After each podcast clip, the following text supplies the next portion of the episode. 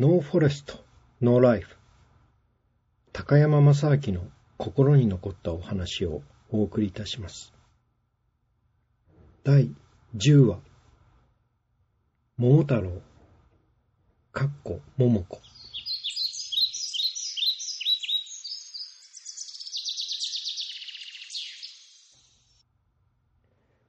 昔、あるところにおばあさんとおじいさんが住んでいました。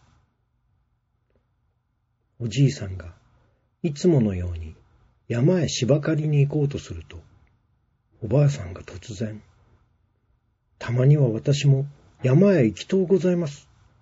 と言い出しました。どうしたんだ急に。いつもいつも川で洗濯ばっかり。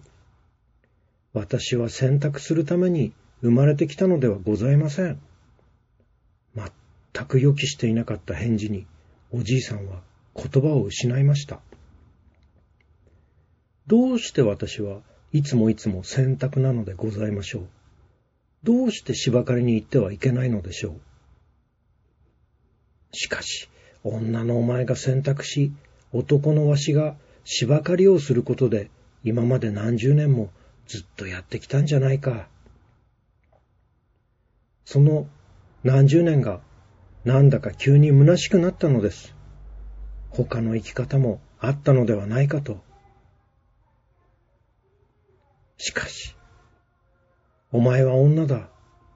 男とは体の大きさも出せる力も違う。男と同じには働けないのは当然だ。やっぱり女には女にふさわしい仕事があるはずだ。確かに私はあなたより背は低いし、力もないかもしれません。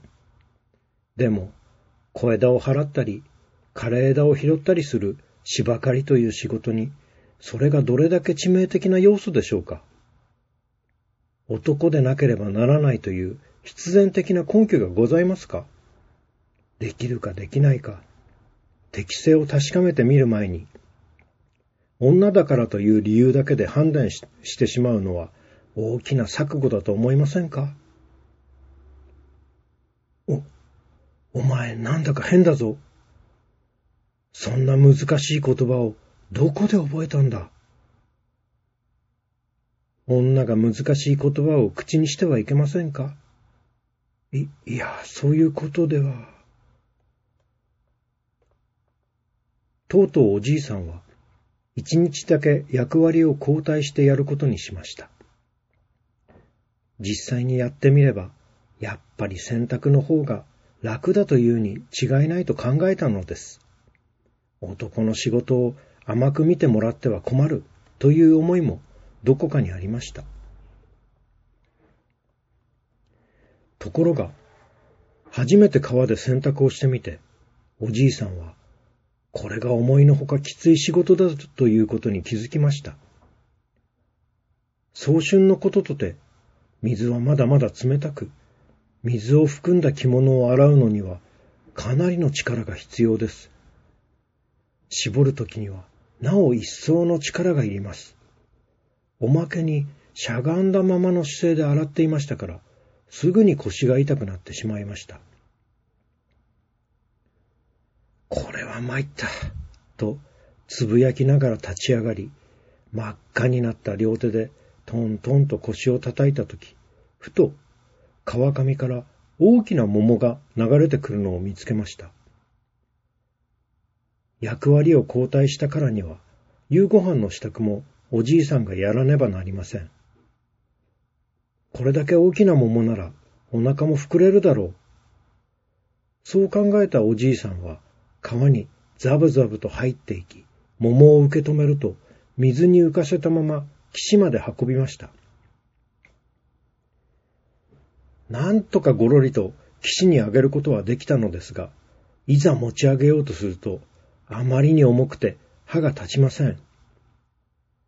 おばあさんに、男と女の力の差は、もはや意味を持たないようなことを言われ、自尊心の傷ついていたおじいさんは、なんとかこの重い桃を運んで、男の優越性や男であることの存在意義を証明しようと思ったのですが、なかなかうまくいきません。夕方になっておばあさんが帰ってきました。背中にはいつものおじいさんと同じぐらいの枯れ枝があります。運ぶにはさすがに力がいるのではと覚悟したのですが、所詮枯れ枝ですね。おじいさんの男の誇りはまたもや打ち砕かれてしまいました。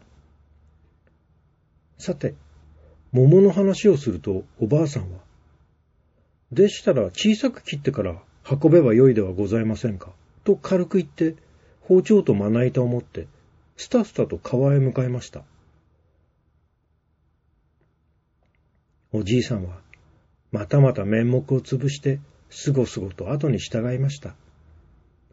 そういう発想がなかったばかりでなく、実は包丁のありかさえ知らなかったのです。それにしても、この時期に桃とは珍しいや。つぶやきながらおばあさんが包丁を入れると、中からおぎゃーと元気な女の赤ちゃんが現れました。二人は思わず顔を見合わせました。山向こうの村で昔竹から生まれた女の子がいたという話だが、二人はこの子に桃子と名付けることにしました。翌朝、おじいさんが山へ行こうとすると、おばあさんが袖を引いて言いました。待ってください。私が一人で育てるのでございますか？一人ということではないが、主にお前に育ててほしい。おじいさんは慎重に答えました。どうしてでございます？どうしてって、やはり子供は女が産むものだし、おっぱいも女にしか。そこまで言って、おじいさんははっと気づきました。桃子はおばあさんが産んだわけではありません。お乳だって出るはずがないのです。それでもおじいさんは世間の習いから自由になることができませんでした。たとえ自分の子でなくても、おっぱいは出なくても、女には、なんていうか、子供が可愛いっていう母性。あなたは可愛いと感じないのですか？い、いや、そんなことは。でしたら男も女も変わりはないんではございませんか。そ、そうかな。赤ちゃんがお腹が空いて泣いた時にすぐに答えてくれる人がそばにいるかどうかが何よりも重要なことではないでしょうか。そしてお腹がいっぱいになって笑顔を見せたら顔をじっと見つめてにっこり笑ってくれる。そのことで赤ちゃんの心に安心感が生まれるんだと思います。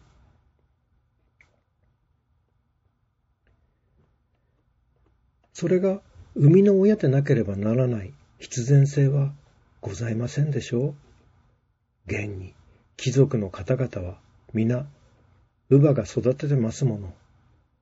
お乳の代わりになるものがあれば男だって構わないのではございませんか？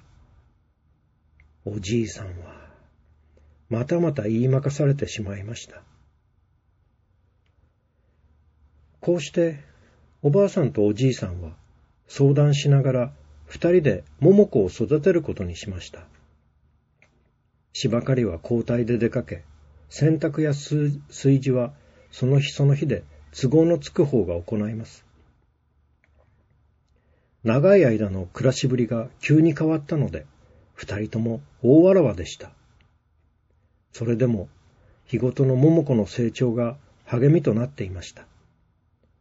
どうやら苦労しながら桃子の成長に関わってみて、初めて可愛いという思いが実感として生まれてくるようでした。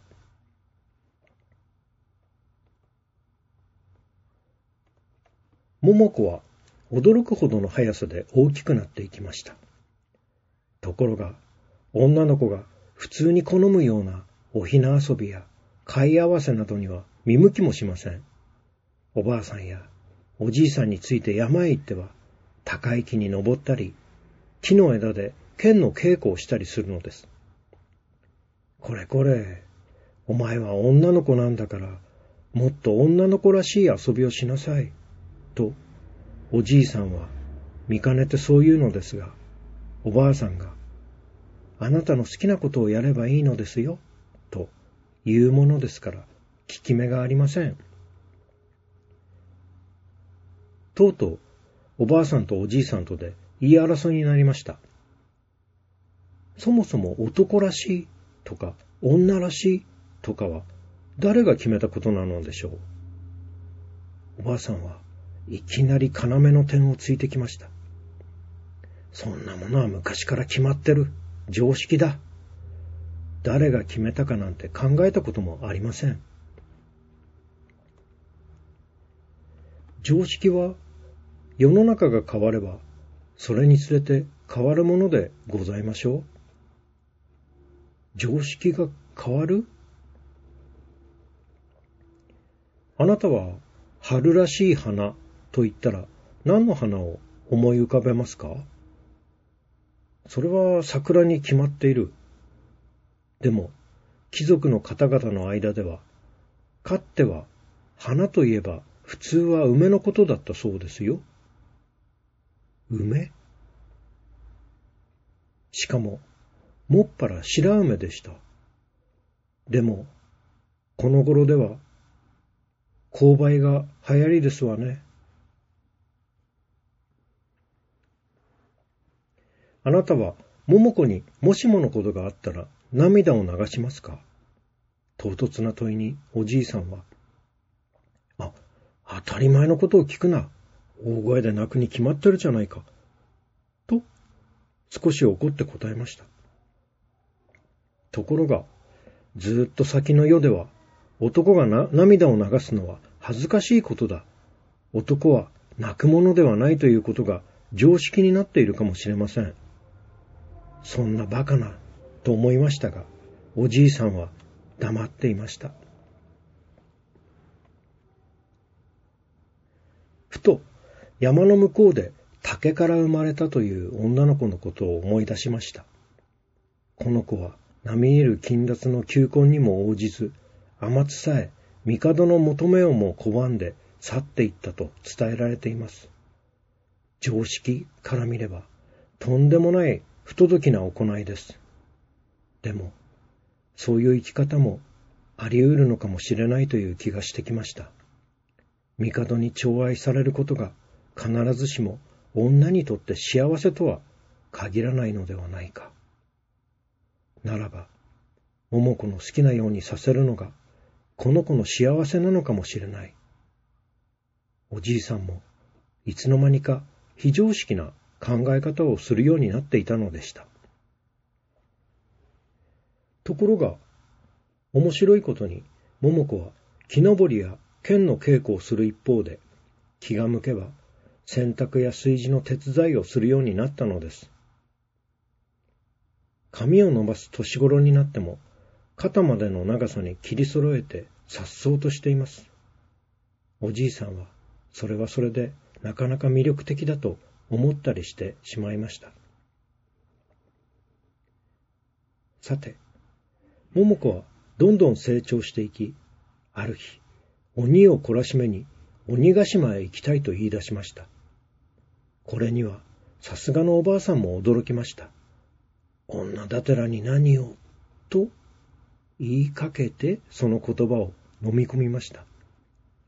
大丈夫よ。仲間もたくさんいるの。桃子はそう言って、テキパキと自分で準備を始めました。山では、キジや犬と仲良くなり、木登りをしている時には、猿と友達になっていたのです。彼らは、それぞれ仲間を連れて集まってきました。こうなったら、応援してやるしかあるまい。今やお勝手に立つことに抵抗を感じなくなったおじいさんは、おばあさんを促して一緒にきびだんごを作り始めました。こうして準備も整い、いよいよ鬼ヶ島目指して出発しました。桃子の乗る車を犬たちが引っ張ります。猿たちはきびだんごを運搬します。キジたちは広い範囲にわたって広報宣伝活動をして回ります。あちらこちらで自発的に生まれていたボランティアも加わり、仲間はぐんぐん増えていきます。彼らのつながりは多くの有益な情報を鬼ヶ島には男鬼たちのための大きな城が築かれていました。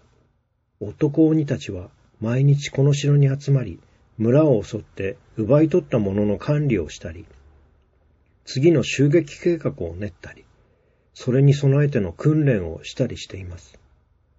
彼らがそうして24時間戦えるよう、女鬼たちは島の中のそれぞれの家庭で家事や育児の一切を任せられているのです。桃子たちが城に到着したのは夕暮れ時でした。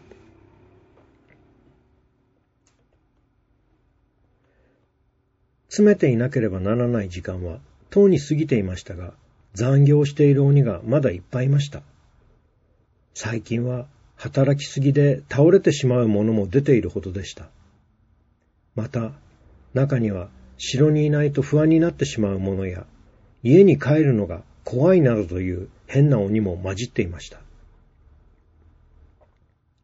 ただ、遅くまで居残る鬼ほど優秀だとみなされる風習があり、また褒美も出るので、わざとゆっくり仕事をしたり、忙しいふりをしたりしている者も少しばかりいました。さて、桃子たちが押し寄せたとき、門番をしていた若鬼は、すぐに上役に報告しました。相手が女だと聞いて小馬鹿にして顔を出した上役は、押し寄せた人数に腰を抜かしました。ようやくただごとではないと悟ったものの、さらに上の指図を仰がなくては動けない仕組みになっています。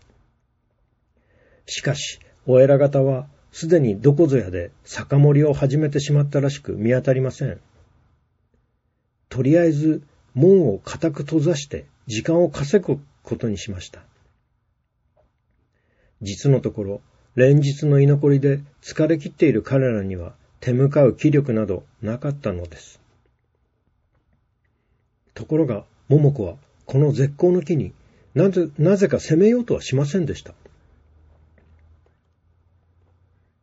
そして、数日が経ちま、経過しました。籠城している男鬼たちの中には、誰一人食事の支度ができる者がいません。大体、虎側のパンツさえ自分では用意できないものばかりだったのです。お偉方はそのまま姿をくらましてしまいましたし、羅生門に遠征したり、大江山に長期滞在したりしている仲間も援軍としてさほど頼りになるとは思えません。次第に城内に絶望的な雰囲気が流れ出しました。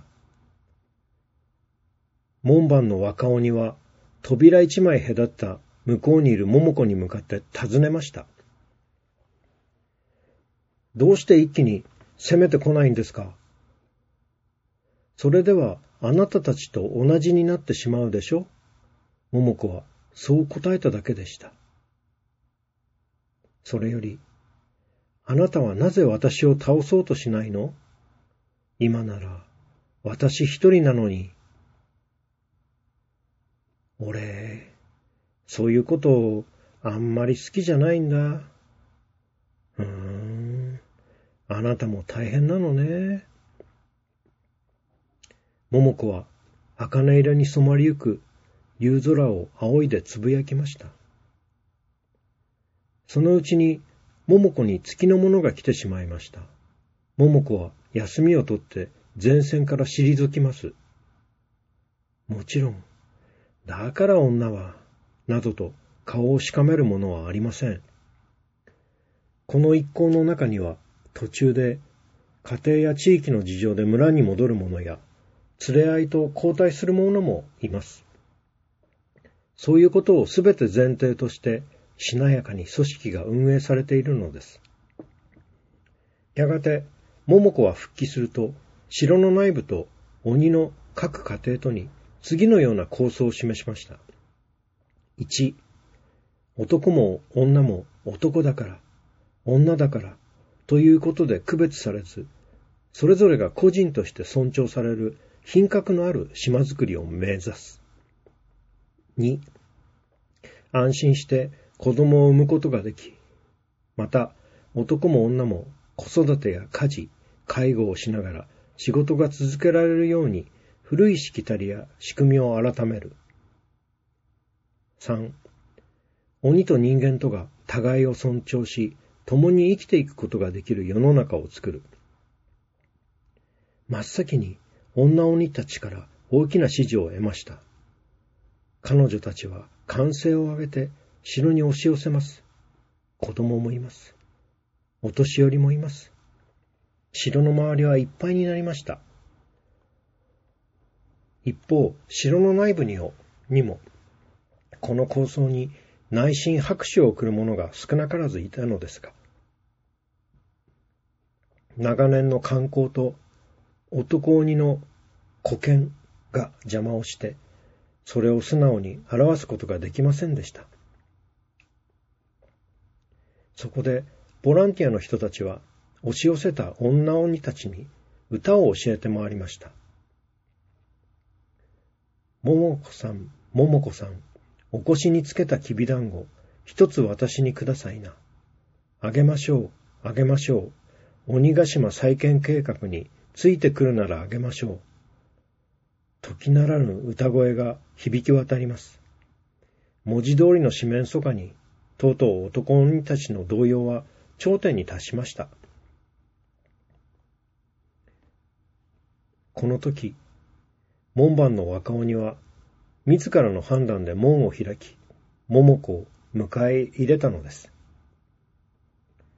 それを待っていたかのように、男鬼たちの大半は桃子のもとに集いました。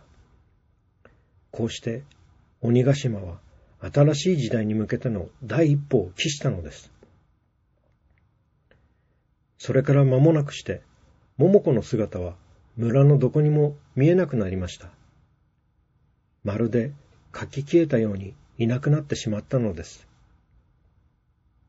おばあさんもおじいさんも涙を流して嘆きました。でも、竹から生まれた女の子も最後は月に帰っていったという言い伝えを聞いた二人には、実はどこかにそんな予感があったのです。あの子は、この世に何かを伝えるためにやってきたんだ。と思うようになりました。